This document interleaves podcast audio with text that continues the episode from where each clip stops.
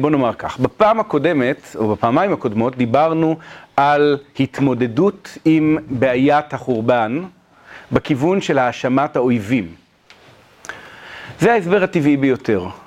ברוב העמים, ברוב התרבויות, אם מישהו עושה לך משהו רע, המבט שלך, או, יש פה דפי מקורות למי שחסר, תודה רבה. המבט שלך מופנה, דבר ראשון, כלפי ההוא שעשה לך משהו רע. אבל זאת גישה יוצאת דופן בתנ"ך, כי ברוב המקרים בתנ"ך, המבט לא מופנה כל כך כלפי האויבים. ואני אסתכן פה בספקולציה ואומר שיכול להיות שזה גם מסביר לא מעט דברים בתולדות עם ישראל אחרי ימי המקרא, כולל בימינו, כולל אצל אנשים שהם אתאיסטים גמורים, שעדיין האינטואיציה מאוד מאוד חזקה, כך אני חוש... מרגיש וחושב, של ישראלים, היא להניח שאם משהו היה לא בסדר, זאת באיזשהו אופן, לפני כל דבר אחר, אשמתנו. אם האויב עשה משהו לא טוב, בוא נשאל מה, איפה אנחנו יכולים לעשות אחרת, איפה אפשר לשפר. אנחנו לא מתעניינים בבעיה של האויב, האויב עשה את מה שהוא עשה ואולי הוא מנוול, אבל הסיפור האמיתי נמצא אצלנו. עכשיו, מזמור קל"ז, מה שאני רוצה להגיד, הוא יוצא דופן, כי רוב המזמורים בתנ"ך, שמדברים על חורבן, ולא רק על חורבן, אומרים אם בא חורבן בטח יש לזה סיבה, האויב עשה את זה מסיבותיו שלו אולי, אבל בוא תעזוב את האויב ותתבונן פנימה לעצמך, ותדע שהחורבן בא בגלל מעשיך, בגלל חטאיך. מה שנעשה עכשיו, זה נתחיל לקרוא את מזמור ק"ו בתהילים, שהוא דוגמה מעניינת לטענה שהחורבן בא באשמתם של בני ישראל. עכשיו, כמו שאמרתי, רוב מניין ובניין של התנ"ך מאשים את ישראל בחורבן, אבל מזמור ק"ו מעניין בגלל שהוא מגייס לצורך העניין לא רק את חטאי הדור האחרון, הוא מגייס את ההיסטוריה היהודית כולה. אז בואו נתחיל. אנחנו בעמוד 2. הללויה. הודו לאדוני כי טוב, כי לעולם חסדו. מי ימלל גבורות אדוני ישמיע כל תהילתו. אשרי שומרי משפט, עושה צדקה בכל עת. עד כאן קשה למצוא איזשהו משהו מאוד מאוד קשור לענייננו, נכון? שום דבר פה לא נשמע טעון, רק תהללו את השם, שזה דבר טוב. אבל אז בפסוק ד' מתחיל משהו. זוכרני אדוני ברצון עמך. פוקדני בישועתך. לראות בטובת בחיריך, לשמוח בשמחת גוייך, להתהלל עם נחלתך. הוא עדיין מבקש להודות ולהלל, אבל פה מתחילים להרגיש שהמצב לא חיובי. זוכרני אדוני ברצון עמך. מה זה אומר ברצון עמך?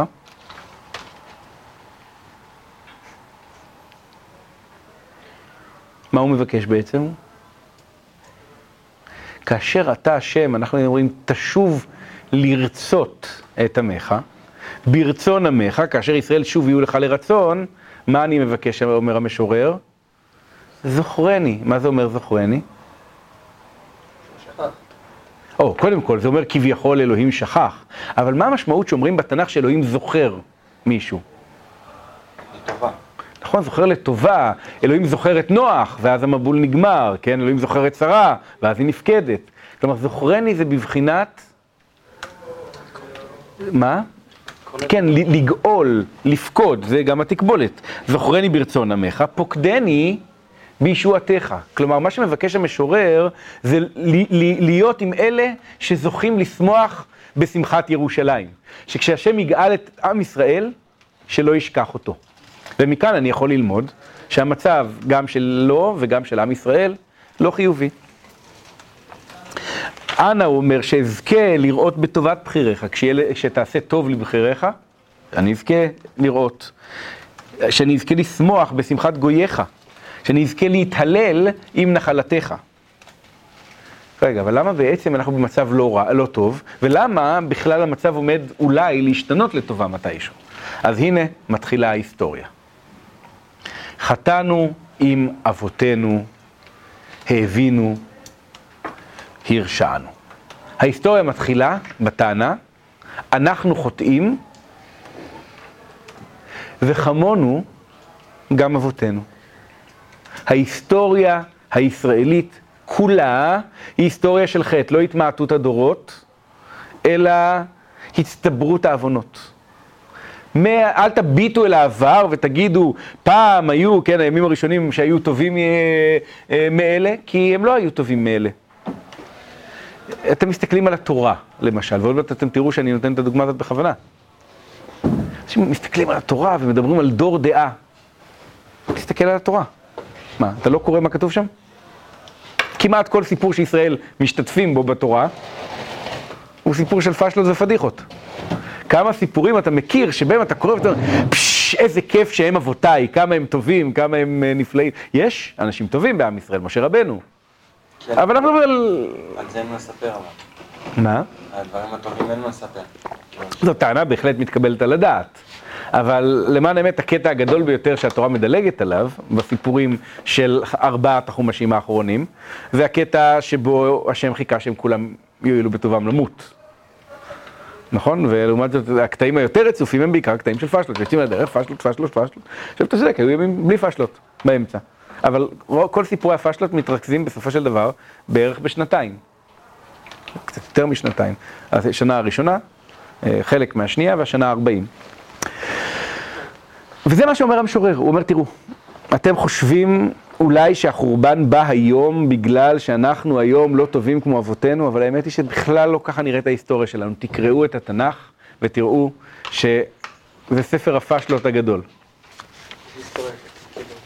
מה? נגד מה הטענה הזאת? כל היסטוריה שאתה יכול להסתכל היום, אתה יכול להגיד אותו בפשלה, כי אתה יודע שהם לא מצליחים. כשאתה מסתכל על קורותיהם של, לא יודע מה, נגיד הבריטים, אז יש תקופות שתגיד יש בהם פשלות, ויש תקופות שתגיד יש בהם הצלחה ושגשוג וצמיחה. הוא אומר, אני מסתכל על ההיסטוריה שלנו, ויש לי רק דבר אחד להגיד, אנחנו כמו אבותינו, חטאנו, האבינו, הרשענו. בואו נראה איך הוא מספר את הסיפור. אבותינו במצרים לא השכילו נפלאותיך, לא זכרו את רוב חסדיך. ויאמרו על ים בים סוף. טוב, בואו נדבר, הוא אומר, על אבותינו במצרים. שמה עם ישראל מתחיל להיות לעם, והנה הם יוצאים לדרך, לא הספיקו ללכת יותר מכמה ימים, מגיעים לים סוף, ואז מה קורה? מה הוא מתכוון כשהוא אומר ויאמרו על ים בים סוף? Mm. או מתחרטים לפחות על היציאה, מה זאת עשית לנו להוציאנו ממצרים, הלא זה הדבר אשר דיברנו אליך במצרים לאמור חדל ממנו ונעבדה את מצרים, כי טוב לנו עבוד את מצרים מותנו במדבר. אז הוא אומר, תראה, על ההתחלה. הם ראו את עשרת המכות, תנו לו צ'אנס. אולי, אני סתם זורק רעיון הזוי, ברור שזה לא יכול להיות, אבל אולי הוא רוצה לקרוע את הים, אתם תיכנסו, המצרים ייכנסו אחריכם, והוא יסגור את זה רק על המצרים. אולי הוא יחלק את זה ל-12 נתיבים, וכל שבט יוכל ללכת בנתיב משלו, ולקטוף פירות תוך כדי, ו... טוב, זהו, לא חייבים ללכת לכל מדרש הוא מדרש, אבל... אה, למה אתם מיד צועקים? למה אתם לא מאמינים? אז הוא אומר, אבותינו לא זכרו את רוב חסדיך. אם הם היו טורחים לזכור את מה שאתה עשית, לא מזמן, הם לא היו אומרים את מה שהם אמרו. ויאמרו על ים בים סוף, ויושיעם למען שמו, להודיע את גבורתו. ויגער בים סוף ויחרב, ויוליכם בתהומות כמדבר, ויושיעם מיד שונא, ויגלם מיד אויב, ויכסו מים צריהם, אחד מהם לא נותר. אתם רואים, יש כאן ממש פרפרזות על פסוקים מוכרים. מיהרו, סליחה, ויאמינו בדבריו, ישירו תהילתו. או, הרי מה אומר המשורר? מה אנחנו צריכים לעשות? בואו תזכרו עכשיו בפתיחה. הודו לאדוני כי טוב, כי לעולם חסדו, מי ימולל גבורות אדוני, ישמיע כל תהילתו. והנה, פעם אחת הם עושים את זה. השם מושיע אותם, הם, הם אמנם פישלו בהתחלת הדרך, אבל מיד אחרי שהשם מושיע אותם, הם שרים. אבל אל תרגישו טוב מדי. מיהרו, שכחו מעשיו. לא חיכו לעצתו. ויתבעו תאווה במדבר, וינשאו אל בישימון, וייתן להם שאלתם, וישלח רזון בנפשם. על מה מדובר פה? כנראה מדובר על קברות התאווה, בגלל ויתבעו תאווה בישימון. ואז מה הוא עשה? הוא נתן להם שאלתם, אבל הוא עושה במקביל עוד משהו, הוא משלח רזון בנפשם. שאלה מה הכוונה לזה? אולי הכוונה שהוא נותן להם בשר וסותם להם את הגרון. ואז מה קורה? הם אוכלים ומתים. שזה פחות או יותר הסיפור של אה, הסלב. ויקנו למשה במחנה, לאהרון קדוש אדוני, תפתח ארץ, ותבלע דתן, ותכעס על הדת אביר, אבירם, ותבער אש בעדתם, להבה תלהט רשעים. יש כאלה שמבינים שהמזמור שלנו לא מכיר את הסיפור של קורח, אלא רק של דתן ואבירם, כי הוא לא מזכיר את קורח. אבל אני לא חושב שזה נכון. הוא מכיר את הסיפור של קורח, היטב. איפה קורח רמוז פה? קודם כל הדתם זה מעניין, ו... איך הם מתים? אש. אש? לא, אין אותי בעיה. אדמה? גם וגם. נכון? יש פה שני דברים. ות... אה, תפתח ארץ ותבלע דתן, ותכעס על הדת אבירם, ותבער אש בעדתם, להבה תלהט רשעים. זה בוודאי מדבר על שני העונשים שיש בפרשת קורח. אלה שאמרו לא נעלה, המעט כי אל איתנו, לא נעלה, הם לא עולים, הם יורדים.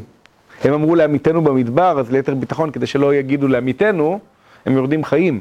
הם בחרו על הארץ זבת חלב ודבש, אז הם יורדים עם הרכוש שלהם. למה הם עושים את זה לפני הרגל? זה הסדר של המזמור פה הוא לא כרונולוגי. אמ, הוא לא רוצה להזכיר את המרד של קורח, הוא רוצה להזכיר את המרד של דתן ואבירם. אני חושב שהסיבה היא כזאת. מה יסוד המרד של קורח? מה? מה הטענה? כן, זה, זה נכון באופן כללי מה ששניכם אמרתם, אבל מה לב הטענה? מה הוא... אוקיי, בוא נקשיב לרגע לקורח. לא כדאי לעשות את זה יותר מדי, אנשים שהקשיבו לו נבלעו באדמה או נשרפו באש וזה, אבל קצת. ויקומו לפני משה, ו... הנה, אה, רגע, ויקומו לפני משה, ואנשים מדברים לפי העדה, מקראי מועד, אנשי שם. אה, ככל העדה כולם קדושים, ובתוכם אדוני, ומדוע תתנשאו על קהל אדוני? אתם צודקים, יש פה טענה כנגד המנהיגות, יש פה טענה כנגד חוסר שוויון, אבל מהי הטענה בעצם? כולם שווים. לא סתם שווים, כולם קדושים.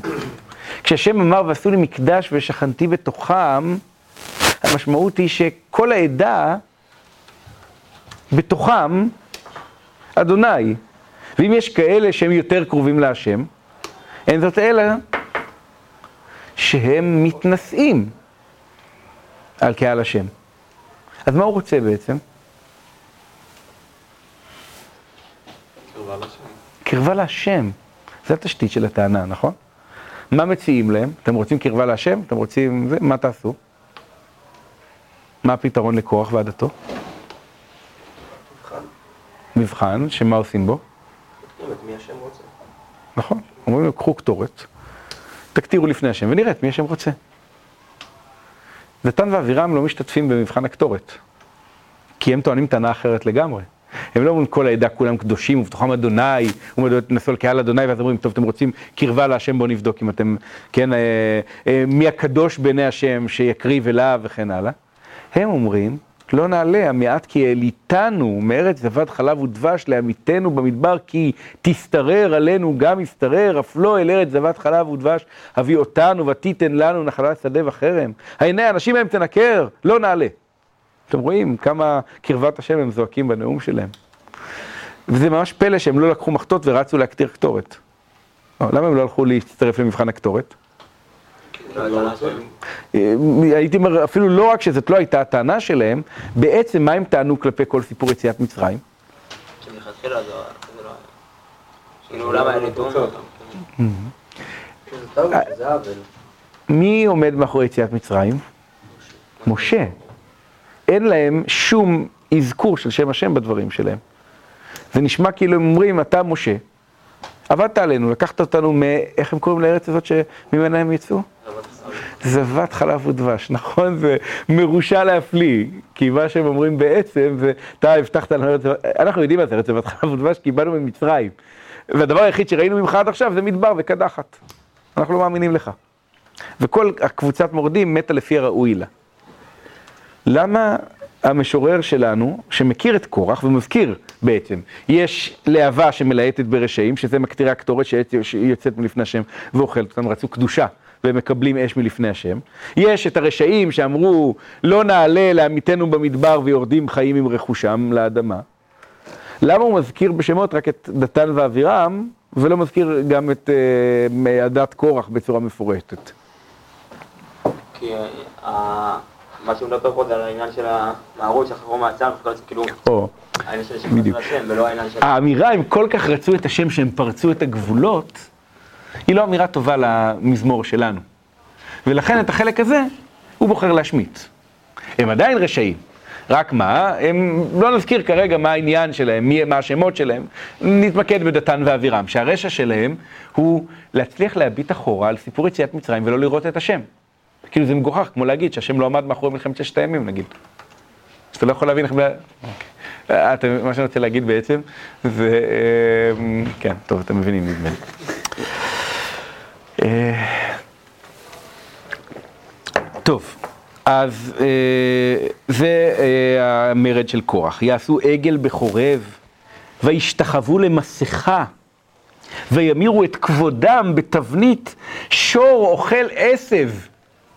עכשיו, ברור שהמילים אוכל עשב לא באו אלא כדי להגביר את הלעג ואת הפליאה. כן, כשאתה, זה כמו להגיד לא סתם תינוק, אלא תינוק זב חותם. אה, כאילו, זה מה שאתם רוצים לעבוד, צורה של שור אוכל עשב, מילא אם זה שור אוכל בשר. טוב, אמ, מה זה כבודם? שאותו הם ממירים? השם. השם, רק שזה צורה לא מכובדת להגיד, ולכן כבודם ולא אותי או כבודי כנראה.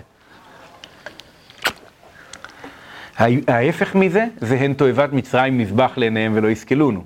אם ניקח דוגמה, אמ, היא בפרשה, או שהיא כבר עוד שבוע, לא זוכר, כן? הן תועבת מצרים מזבח לעיניהם ולא יסכלונו, אני חושב בפרשה שלנו. מה זה אומר? מה זה תועבת מצרים? אלוהי מצרים. יש להניח שהאמירה המקורית היא הייתה אין אלוהי מצרים נזבח לעיניהם ולא יסכלונו, והתורה אומרת איך נקרא להם אלוהים, נקרא להם תועבה. וכאן זה הולך לכיוון ההפוך. איך נאמר אה, כבודי, בואו ננקה ונאמר כבודם. בסדר? אה, אותו סוג של היפוך. זה בבחינת, כן, אה, מה שאמרתי, תועבת מצרים, זה בבחינת טמבלוויזיה, או אה, אה, אוניברסיטה אחרא, או דברים כאלה. כן. טוב.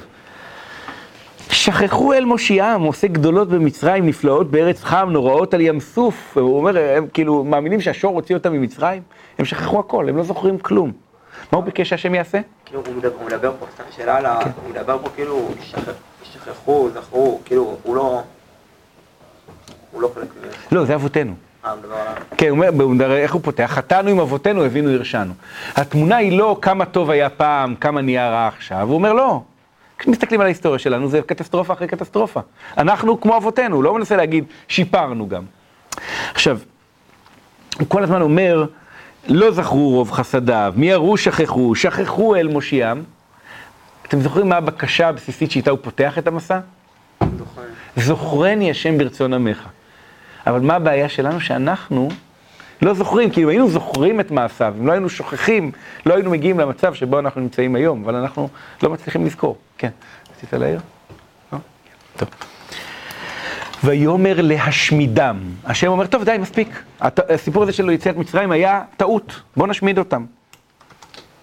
לולא משה וחירו עמד בפרץ לפניו להשיב חמתו מהשחית. אתם חושבים שזה פתר את הבעיה? לא, יש חטא העגל. משה עצר את חטא העגל, אז מיד אנחנו קופצים לחטא המרגלים.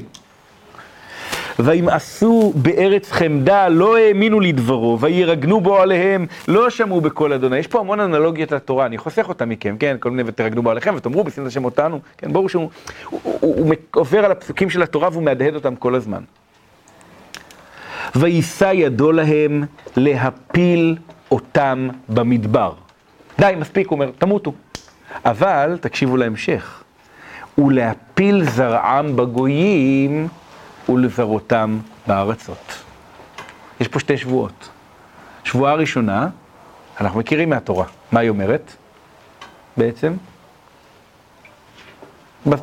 מה? כן, הדור הזה ימות במדבר. 40 שנה, בסוף מסתובבים, כולם מתים במדבר, הדור הבא ייכנס. ומה אומרת השבועה הבאה? העם הזה, שלא רצה את הארץ שרציתי לתת לו, סופו שאף פעם לא לגמרי יקבל אותה. זה בעצם מה שמונח פה. הש- הגלות שבאה לסוף כמה דורות, היא תוצאה של שבועה קדומה עוד מימי המדבר. כבר אז השם אמר, אם הם לא רוצים, הם לא לגמרי יקבלו. עכשיו, זה דבר מפתיע מאוד.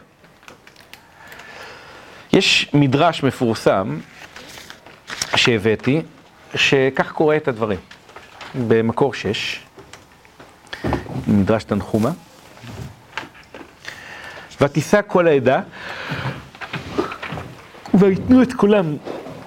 אומר המדרש, אותו קול שבכיתן גרם לכם ללקוט כשונאים, שנטלתם ירושה לדורות. החטא של המרגלים לא נגמר הפירעון עליו באותו דור, אלא ירושה לדורות יהיה לנו. שבכו העדה בליל תשעה באב. אמר הקדוש ברוך הוא, אתם בכיתם בכייה של חינם? אני אקבע לכם לילה הזה בכייה לדורות.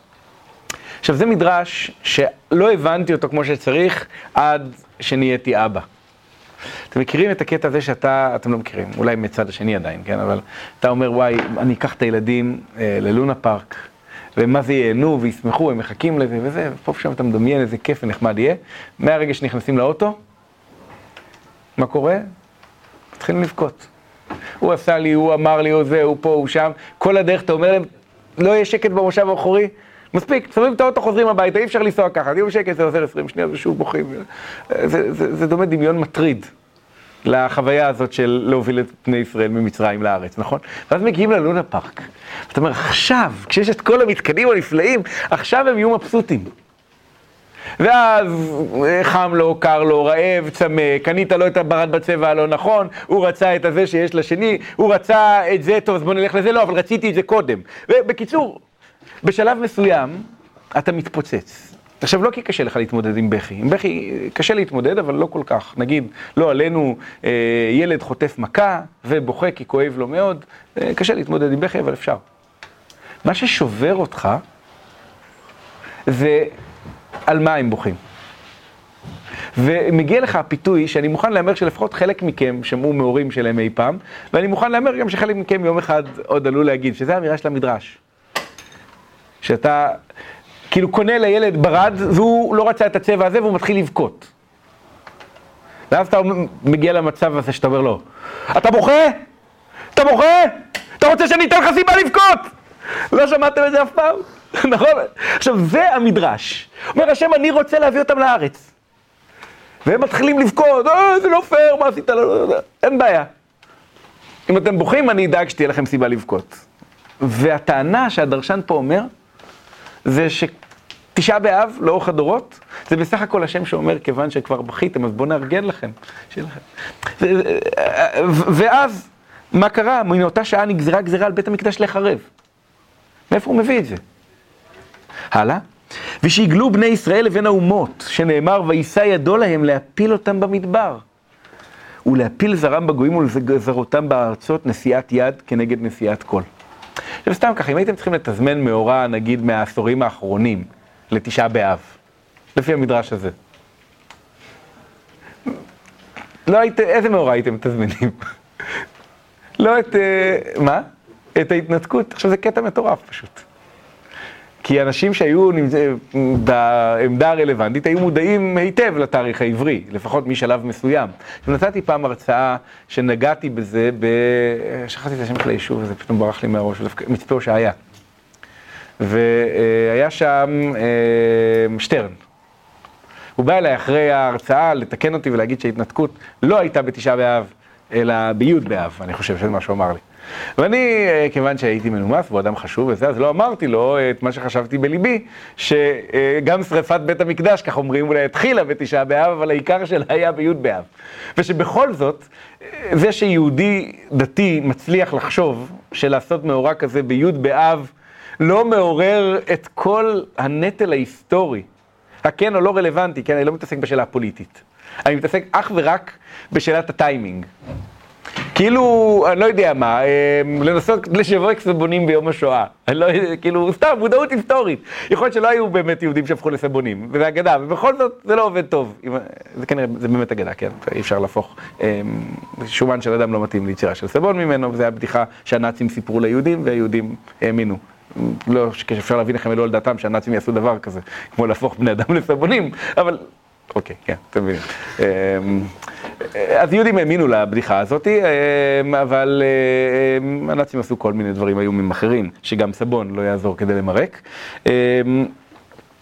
וגם ההתנתקות, אה, ויתור על חלק מהארץ, קורה ביום שבו, לפי המסורת, אה, התחיל העיתוד של העניין הזה. שוב, אני לא מתעסק בכלל בסוגיה הפוליטית, שהיא אה, בפני עצמה ראויה לדיון, אבל לא בגלל זה אני מחזיק את המיקרופון הזה. או מה שלא יהיה. טוב, אבל מה שאני רוצה להגיד שזה לא רק מדרש, וזה לא רק המזמור שלנו. המשורר של המזמור שלנו הוא כנראה תלמיד של יחזקאל, הנביא. ויש כאן הדהוד של פרק נבואי אה, מאוד מאוד מר וקשה בספר יחזקאל. בהערת שוליים הבאתי קטע ממנו, אבל אולי אני אה, אקרא קצת יותר מן הפרק הזה עצמו. כי במזמור שלנו זה אה, מתחבר, אבל אין את התשתית השלמה. ספר יחזקאל, פרק כ', ממש נותן את הסיפור של יציאת מצרים, כמו שהמזמור שלנו אה, מאבד את זה אחר כך. זה באמת אחד התיאורים הכי מוזרים שיש.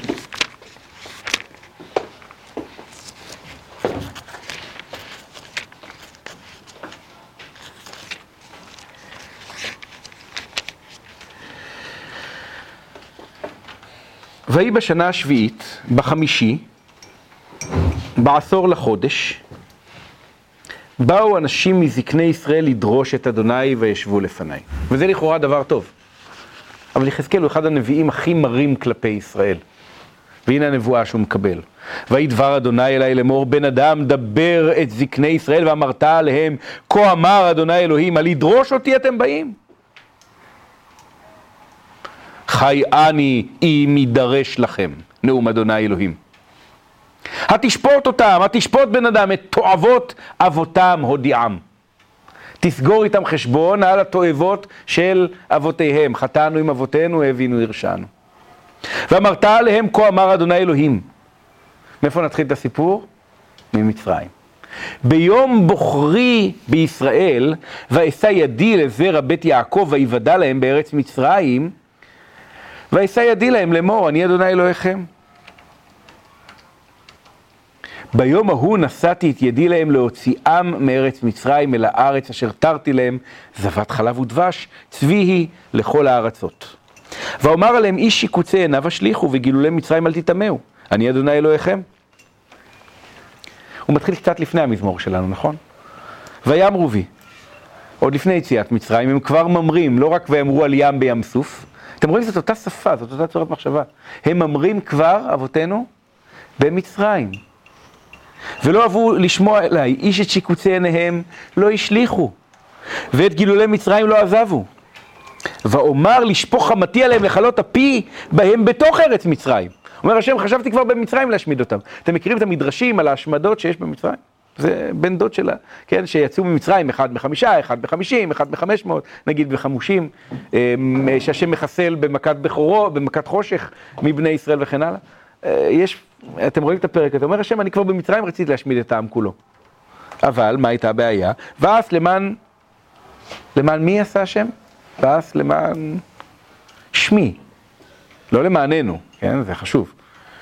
לבלתי החל לעיני הגויים אשר המה בתוכם, אשר נודעתי עליהם לעיניהם להוציאם מארץ מצרים. אומר, אם אני עכשיו יהרוג את בני ישראל במצרים, זה קצת יהרוג את הקטע הזה של אה, המוניטין של אלוהים, נכון? הוא עוד לא הוציא את העם ממצרים והוא כבר השמיד אותם. טוב, אז מה אפשר לעשות? והוציאם מארץ מצרים ואביהם אל המדבר, ויתן להם את חוקותיי ואת משפטיי הודעתי אותם, אשר יעשה אותם האדם וחי בהם. חוקים טובים. וגם את שבתותיי נתתי להם להיות לאות ביני וביניהם, לדעת כי אני אדוני מקדשם. ויאמרו בי בית ישראל במדבר, בחוקותיי לא הלכו, ואת משפטיי מאסו, אשר יעשה אותם האדם וחי בהם. עכשיו זה כאילו מטריף, הוא אומר. מילא אם הייתי נותן להם חוקים לא טובים, אבל חוקים שנתתי להם טובים, האדם עושה אותם וחי בהם, ואותם הם מעשו. ואת שבתותיי חיללו מאוד, ואמר לשפוך חמתי עליהם במדבר לכלותם. ואעשה למען שמי, לבלתי החל לעיני הגויים אשר הוצאתים לעיניהם. וגם אני נשאתי ידי להם במדבר. לבלתי אביא אותם אל הארץ אשר נתתי זבת חלב ודבש, צבי לכל הארצות. יען במשפטי מאסו ואת חוקותיי לא הלכו בהם, ואת שבתותיי חיללו, כי אחרי גילולי ליבם, אחרי גילוליהם ליבם הולך. ותחוס עיני עליהם משחתם, ולא עשיתי אותם כלה במדבר. ואמר אל בניהם במדבר, בחוקי אבותיכם אל תלכו, ואת משפטיהם אל תשמעו, וגילוליהם אל תטמאו, אני אדוני אלוהיכם, בחוקותיי לכו, ואת משפטיי שמרו ועשיתם אותם, ואת שבתותיי קדשו. וקדשו והיו לאות ביני וביניכם לדעת, כי אני אדוני אלוהיכם. ויאמרו בי הבנים. בחוקותיי לא הלכו, ואת משפטיי לא שמרו לעשות אותם, אשר יעשה אותם האדם וחי בהם. ואת שבתותיי חיללו, ואומר לשפוך חמתי עליהם, לכלות אפי במדבר. ואשיבות את ידי, ואעש למען שמי, לבלתי החל לעיני הגויים, אשר הוצאתי אותם לעיניהם. כלומר, הדבר הכי טוב שקרה לעם ישראל זה שיש גויים, מתברר. כי אם לא הגויים, השם היה משמיד את ישראל כבר כמה פעמים. גם אני נשאתי את ידי להם במדבר, להפיץ אותם בגויים ולזרות אותם בארצות. זה המשפט גם מהמזמור שלנו. הגלות, אומר יחזקאל, נגזרה כבר במהלך התורה. וזה שיש בתורה אזכורים של גלות מתחבר לא רע עם המחשבה הזאת. יען משפטיי לא עשו וחוקותיי מעשו ואת שבתותיי חיללו ואחרי גילוי אבותיהם היו עיניהם. ועכשיו אני אקרא פסוק שאני לא עומד להסביר, כי אני לא יודע את ההסבר שלו, כלומר יש לי הסברים ארוכים, אבל השורה התחתונה שאני לא יודע את ההסבר שלו, אבל עד עכשיו איזה חוקים נתן השם לישראל? ועכשיו, וגם אני נתתי להם חוקים לא טובים, ומשפטים לא יחיו בהם. ומעשה שטן, או מעשה אלוהים, או לא יודע איך תקראו לזה, דווקא את החוקים האלה מתברר שהם כן שומרים. רק את החוקים הטובים, אשר יעשה אותם האדם וחי בהם, אותם הם לא עושים. עכשיו, בואו, בלי שאני ננסה לענות על זה, בואו נסכים שזה דבר מטריד ומפתיע. שהשם אומר, וגם אני נתתי להם חוקים לא טובים, ומשפטים לא יחיו בהם. מה זה החוקים הלא טובים האלה שיש? השם ממש נתן לנו אותם, או שזה מין ביטוי כזה? נכון. בכל מקרה, אתם יכולים לראות שהסיפור אה, לא עובד כל כך טוב. אז המשורר שלנו, של המזמור הזה, אני חושב בפשטות, צריך להניח שהוא תלמיד של יחזקאל. הוא מכיר את יחזקאל כ', ואומר זה העניין, עם ישראל הם מנוולים מראשיתם, ככה היינו, אנחנו ואבותינו. לא זכרתי לחסד אהבת נעורייך, לכתך אחרי במדבר, זה לא הסיפור. זכרתי את חטאותייך. ואת הגלות, אתם שואלים, למה נגזרה עלינו גלות היום? הגלות נגזרה כבר מזמן. לא סיימנו עם החטאים, אבל אל תדאגו. אחרי זה, פסוק כ"ח, ויצמדו לבעל פאור. שאיזה חטא זה? כן, חטא בעל פאור. טוב, למה הוא מביא אה, אותו ברצף עם שני החטאים הקודמים? כי יש שלוש פעמים שהשם רוצה להשמיד את ישראל אה, במדבר, אה, חטאים שכאילו אמורים להסתיים בהשמדה, שזה חטא העגל, שהוא מורד בייעוד הגדול של מתן תורה, וחטא המרגלים שהוא מורד בייעוד הגדול של הכניסה לארץ, ובעל פאור שהוא במובנים מסוימים קשור לשניהם אולי באופן שלילי, אבל גם בבעל פאור השם אומר ולא כיליתי את בני ישראל בקנאתי רק בזכות פנחס. ויצמדו לזבחי, לבעל פאור ויאכלו זבחי מתים, מה זה זבחי מתים? כן, נכון. אתם זוכרים שדיברנו במזמור מ"ב על צמאה נפשי לאלוהים, לאל חי? אז אם זה זבחי מתים, אלים שאין בהם ממש. ויכעיסו במעלליהם ותפרוץ במגפה, ויעמוד פנחס ויפלל ותעצר המגפה, ותחשב לו לצדקה לדור ודור עד עולם. ויקציפו למי, על מי מריבה, וירא למשה בעבורם. כי אמרו את רוחו, ויבטא בשפתיו. יש פה מין פירוש למה היה החטא של משה במי מריבה. לרוע המזל לא בטוח בדיוק מה כתוב כאן. מה זה ויבטא בשפתיו? האם הכוונה שהוא אמר שמעו נא המורים, ואז הם אמרו את רוחו והוא בגלל זה בטעות אמר בשפתיו מה שאסור להגיד, וזה שהם מורים, או שאולי אה, אה, ויבטא בשפתיו פירושו ויישבע, מה שהשם נשבע אה, אולי, שמשה לא ייכנס לארץ, כי לבטא בשפתיים זה בדרך כלל ביטוי של שבועה. אה,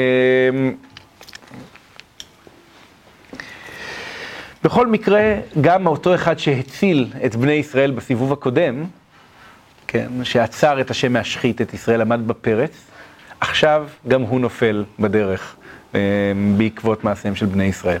טוב, זה מה שקורה עד הכניסה לארץ, ואז הכל נהיה נפלא.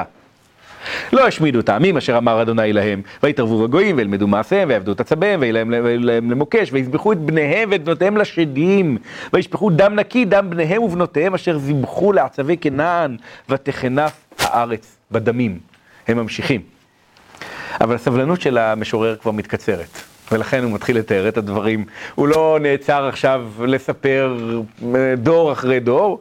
אה, גם הבעיה היא שהחטאים של תקופת השופטים, רובם הם, אה, הם כתובים באיזה מין נוסחאות כאלה. אין, אין ממש תיאור מפורט בדרך כלל של מה הם חטאו, אלא רק שאחרי מות השופט הם חזרו לעשות הרע. וייחר אף אדוני בעמו, ויתעב את נחלתו. תקשיבו למילים האלה, כי אלה מילים כל כך חריפות, שאם הייתם נכנסים לשיעור שמישהו היה אומר את המילים האלה, לדעתי הייתם תוהים אם לא כדאי לקום לצאת. להגיד שהשם מתעב את נחלתו זה קצת מוגזם, לא? לא, לא במזמור הזה, זה מה שהמזמור טוען. נוצרי. ויתנם ביד גויים, וימשלו בהם שונאיהם, וילחצו מאויביהם ויקנאו תחת ידם. וכאן הכוונה היא לא פעם אחת זה קרה, זה קרה שוב ושוב ושוב ושוב, כל פעם אה, הם שוכחים את הלקח, פעמים רבות יצילם. כלומר, כל פעם מחדש הוא מציל אותם מיד אויב ורק אומר להם בעצם, אני השם, תעבדו אותי, תפסיקו לעבוד עבודה זרה, זה הסיפור של ספר שופטים, אולי גם חלק מספר שמואל. פעמים רבות יצילם והמה ימרו בעצתם וימוקו בעוונם. בסופו של דבר הם מתים בחטאיהם. אבל השם כל כך רחמן, שאפילו אחרי שנשבר לו, תחשבו רגע על ספר, הסיפור יפתח. זו דוגמה מדהימה, נכון? מה השם אומר כשישראל מתחננים? די, מספיק, לא אוסיף להושיע אתכם. אבל אז הוא כן עוזר ליפתח. כי קצרה נפשו בעמל ישראל. אז גם כאן אומר השם כל כך רחמן, שאפילו אחרי שנשבר לו, הוא עדיין לא מצליח להתעלם מאיתנו. וירא בצר להם, בשומעו את רינתם. השם רואה שישראל בכל זאת מאוד מאוד סובלים. הוא שומע את רינתם, מה זה רינה? תפילה, לאו דווקא אה, שירה של שמחה, יכול להיות גם שירה של קינה. טוב, אני אעשה פה משהו לא יפה. אתם מכירים את השיר "קומי רוני בלילה"? נכון, שיר נחמד של סעודה שלישית וכאלה, אה, הרבה אנשים מתחברים אליו באחת המנגינות הרבות שיש לו. אה, קומי רוני בלילה לראש השמורות, שפכי חמיים ליבך נוכח פני אדוני. אתם מכירים, נכון? אתם מכירים מאיפה זה מגיע? מגילת איכה. ומה זה הקומי רוני בלילה? על מה? על נפש עוללייך העטופים ברעב בראש כל חוצות. עכשיו אני מאז אה, שהכרתי בזה שקומי רוני בלילה, שפכי חמיים ליבך נוכח פני השם, זה לא שיר של כמיהה, אלא על נפש עוללייך העטופים ברעב בראש כל חוצות. משהו קצת השתנה, כן? כי מה אתם חושבים על אנשים שקמים ומרננים אחרי ש... זה, זה מראה כמובן שרינה, זה אה, לאו דווקא של שמחה. ויזכור להם בריתו, ויזכור להם בריתו, כי השם הוא זוכר, הוא לא דומה לנו, שאנחנו שוכחים כל הזמן. וינחם כרוב חסדיו, וייתן אותם לרחמים לפני כל שוביהם. זה כנראה מביא אותנו כבר לתקופה של גלות בבל, אולי להוצאה של יהויכין מכלאו. רק מה, הם עדיין באיזה מצב? הוא נותן אותם לרחמים לפני כל שוביהם, אז בואו ננסה לתאר את המצב של ישראל. מצד אחד, שבי, ומצד שני, רחמים. המצב לא כל כך גרוע. אז אנחנו נמצאים בעצם בהתחלתא דגאולה. אבל השם לא השלים, לא השלים את התהליך. ואז נגמרת ההיסטוריה, כי המשורר שלנו הגיע עם סיפור ההיסטוריה עד, עד מתי? בעצם, עד מתי הוא הגיע? לשלום. עד לימים שלו, בדיוק. ומעכשיו הוא לא מדבר על מה שהיה, אלא כמו בפתיחת המזמור, הוא חוזר לדבר על מה שהוא מבקש שיהיה. הושיענו אדוני אלוהינו, ממשיך המשורר ואומר, וקבצנו מן הגויים. להודות לשם קודשך, להשתבח בתהילתך. תזכרו במזמור אה, ל' שעליו דיברנו, מה יש לאדם להציע כדי שהשם יגאל אותו? זאת אומרת, אתה תגאל אותי, למה? אני אזמרך, כבוד ולא ידום. זאת אומרת, אתה תגאל אותנו ואנחנו הפעם לא נהיה כמו אבותינו, הפעם זה יהיה שונה. אלף פעמים זה לא היה שנה, אבל הפעם, הפעם זה באמת יהיה שונה. הפעם אנחנו נשיר, הפעם אנחנו נודה, להודות לשם קודשך, להשתבח בתהילתך. ואז הסוף של המזמור, יש כאלה שאומרים שפה צריך לעצור את המזמור. כי זה המזמור האחרון של הספר הרביעי בתהילים. והרבה מבינים שהפסוק האחרון הוא בסך הכל פסוק חתימה לספר הרביעי של תהילים. ברוך אדוני אל ישראל מן העולם ועד העולם, ואמר כל העם אמן הללויה. כל אחד מספרי תהילים, חוץ מהחמישי כמובן, נגמר בפסוק די דומה. כן? אה, אתם ש- מכיר- יודעים מה אני מתכוון? לא, אז בואו נעשה לכם את זה במהירות, לא ניכנס לעומקם של אה, דברים, רק אה, לסבר את האוזן, למרות שאתם מכירים את רצף פסוקי החתימה האלה גם אה, מן התפילה. כשהם מקובצים יחד, אבל אה, רגע, כן. אה, אם אני מסתכל במזמור אה, מ"א, שהוא סוף הספר הראשון של תהילים, אז זה נגמר כך: ברוך אדוני אלוהי ישראל מהעולם ועד העולם, אמן ואמן. בסדר? ככה נגמר הספר הראשון של תהילים. הספר השני של תהילים נגמר במזמור ע"ב. ברוך אדוני אלוהים אלוהי ישראל עושה נפלאות לבדו, וברוך שם כבודו לעולם, וימלא כבוד, כבודו את כל הארץ, אמן ואמן. ואז יש את החתימה של קולו- תפילות דוד בן ישי. הספר השלישי של תהילים נגמר בברוך אדוני לעולם, אמן ואמן. ואז הספר הרביעי נגמר, לפי זה, בברוך אדוני אלוהי ישראל מן העולם ועד העולם, ואמר כל העם, אמן הללויה. זה די דומה לחתימות של הספרים. אבל אני חושב שגם אם זה חתימה של הספר, זה גם חלק מהמזמור. כי הרי המזמור מתחיל ב... הללויה, הודו לאדוני, כי טוב, כי לעולם חסדו, ולשם הוא חותר. הוא פותח ואומר, תודו להשם. פתאום אנחנו מבינים למה להודות להשם אמור להוביל, להוביל לרצון עמך, אמור להביא לגאולה. כי זה מה שאבותינו לא עושים לאורך רוב הדרך, והוא אומר, הפעם אנחנו נעשה את זה, להודות לשם קודשך, להשתבח בתהילתך. ופה יש גם, יש פה רכיב שלא היה בפסוקי חתימה אחרים. בפסוקי חתימה אחרים היה ברוך השם לעולם, אמן ואמן. פה הוא אומר, ברוך אדוני אלוהי ישראל מן העולם ועד העולם, ובמקום לומר פשוט אמן ואמן, מה הוא אומר? ואמר כל העם, אמן, הללויה. כלומר, יש כאן כמעט, הייתי אומר, סימולציה של מה שהוא טוען שעומד לקרות בגאולה החדשה. מה יקרה בגאולה החדשה? אנחנו נודה לך. הנה, ברוך השם, ואז אמר כל העם, אמן, הללויה. טוב, אז זה המזמור השני שאותו אנחנו לומדים ברצף המזמורים הללו של אה, אה, התמודדות עם החורבן. כן. כאילו, מזמור שלם משכנע את הקדוש ברוך הוא לא לעשות את מה שהוא מבקש ממנו בסוף. נשמע קצת... אה, אוקיי, תראו, בספר תהילים, אה, אנחנו רגילים לחשוב על ספר תהילים כספר של תפילות. זה לא מדויק. הזכרתי את זה בעצם בפעם הקודמת, נכון שדיברנו על מזמור קל"ז? שיש בספר תהילים, אולי לא הזכרתי, יש בספר תהילים הרבה מאוד תפילות, אבל לא כל הטקסטים הם באמת תפילות. למשל, אשרי כל יראי אדוני כן, שיר המעלות, אשרי כל יראי אדוני ההולך בדרכיו. יגיע כפיך כי תאכל אשריך וטוב לך, אשתך, אשתך כגפן, לא, כן, אשתך כגפן פוריה בירכתי ביתך. בטח שלא נמשיך לעשות בניך, כשת, כן, שלא נסתבך לגמרי עם דתות אחרות. בניך כשתילי זיתים סביב לשולחניך, הנה כי כן, יבורך גבר ירא אדוני, יברכך אדוני מציון, וראה וטוב ירושלים כל ימי חייך, וראה בנים לבניך, שלום על ישראל. זאת לא תפילה. אם תפילה זה לדבר עם השם, אז זאת לא תפילה, כי המשורר, הוא מדבר, כן, אבל עם מי הוא מדבר? עם מי המשורר מדבר? הוא מדבר איתנו. הוא אומר לנו, תהיו יראי השם. כי להיות יראי השם, אתה תהיה מאושר, אתה תהיה מבורך. כשהספר תהילים פותח ואומר,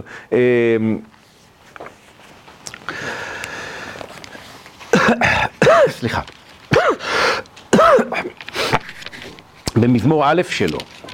אמ, אשרי האיש אשר לא הלך בעצת רשעים, ובדרך חטאים לא עמד, ובמושב לצים לא ישב, כי אם בתורת אדוני חפצו, ובתורתו יגה יומם ולילה, והיה כעץ שתול על פלגי מים, אשר פריו ייתן בעיתו, ועליהו לא ייבול. וכל אשר יעשה יצליח לו כן הרשעים, כי אם כמוץ אשר תדפנו רוח, על כן לא יקומו רשעים במשפט, וחטאים בעדת צדיקים, כי יודע אדוני דרך רשעים, דרך צדיקים ודרך רשעים תאבד. זאת לא תפילה. לא במובן של לדבר עם השם.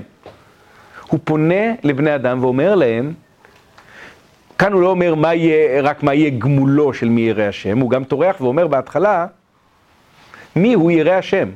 ירא השם הוא אותו אחד שלא מצטרף לרשעים, שלא מצטרף ללצים האלה, שלא מצטרף לאנשי החטאים. הוא בתורת השם חפצו, הוא הוגה בתורה, ואז הוא אומר מה יהיה הגמול שלו. זאת לא תפילה. אתם מצליחים להבין את ההבחנה הזאת? כן. זה מזמור. נכון, במובנים מסוימים זה יותר מתאים למשלי. זה מזמור, ולכן הוא כאן. הוא לא משפט פתגם, הוא מזמור שלם, יש בספר תהילים, משלי גם כמה מזמורים, אבל... אה, אה, עכשיו, גם המזמור שלנו, נדמה שלא, יש בו רכיבים של תפילה בוודאי, הפתיחה היא תפילה, וגם הסוף הוא תפילה. אבל מי הנמענים של המזמור באמת? אני מגזים כשאני אומר. מי הם נמענים מרכזיים של המזמור שלנו? עם ישראל. כשהוא מכה על החזה ואומר חטאנו עם אבותינו הבינו הרשענו, הווידוי הקולקטיבי הזה מול הקדוש ברוך הוא, הוא לא פחות אמירה באוזנינו. דעו לכם, אנחנו רשעים, הגיע לנו. עכשיו, מזמור ק"ו בעצם לא טוען טענה שאנחנו לא מכירים ממקומות אחרים בתנ"ך. טענה של מזמור ק"ו היא טענה די אה, רווחת בעצם. חטאנו ובגלל זה בא חורבן. ובכל זאת הבאתי את הדוגמה הזאת כי היא דוגמה יוצאת דופן. היא דוגמה יוצאת דופן בחריפות של הטענה, בחוסר, ה, אה, הייתי אומר, החמלה שלה כלפי ישראל, בעין הקשה, העין היחזקאלית הזאת, כן, של העין של נבואות יחזקאל על העם. לא, אה, בירמיהו כל הזמן קרוע. מי שקורא את ספר ירמיהו רואה בין הכעס לבין האהבה. בספר יחזקאל, כשהשם עושה דברים, הוא עושה אותם בעיקר למען שמו. כי אנחנו מצידנו לא מגיע לנו. ו... בש... ואז מה שאומר כאן מזמור ק"ו הוא בעצם האמירה התנ"כית הבנאלית, הכללית. בנאלית אני אומר במובן הזה שאנחנו קראנו אותה בעוד הרבה מקומות, אבל הוא אומר אותה יותר חזק. זה לא בגלל אה, חטאי צדקיהו ודורו וחרב, כמו שאפשר להבין מירמיהו. גם לא מחטאי מנשה, כמו שאפשר להבין מחולדה. הבית חרב מחטאי, מחטאי מי? כל ישראל לאורך כל ההיסטוריה שלהם, כמו שאפשר להבין, שקוראים תנ"ך. היה את מנשה, היה גם את רחבעם, היה גם את שלמה, היה גם את שאול, היה גם... כולם הוסיפו חטא על חטא על חטא, כל ההיסטוריה, היסטוריה של חטאים.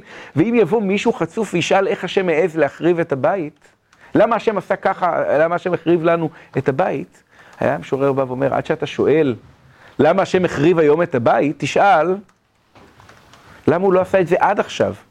אתה יודע למה הוא לא עשה את זה עד עכשיו? כי הוא עד כדי כך רחום. אם הוא היה פחות רחום, הסיפור של ישראל היה מגיע, לפי המזמור שלנו, עד מתי? עד יחזקאל זה יהיה עד לפני יציאת מצרים, במזמור שלנו עד קריעת ים סוף. שם היינו מתים. הסיבה היחידה שזה לא קרה שם, זה כי השם רחמן.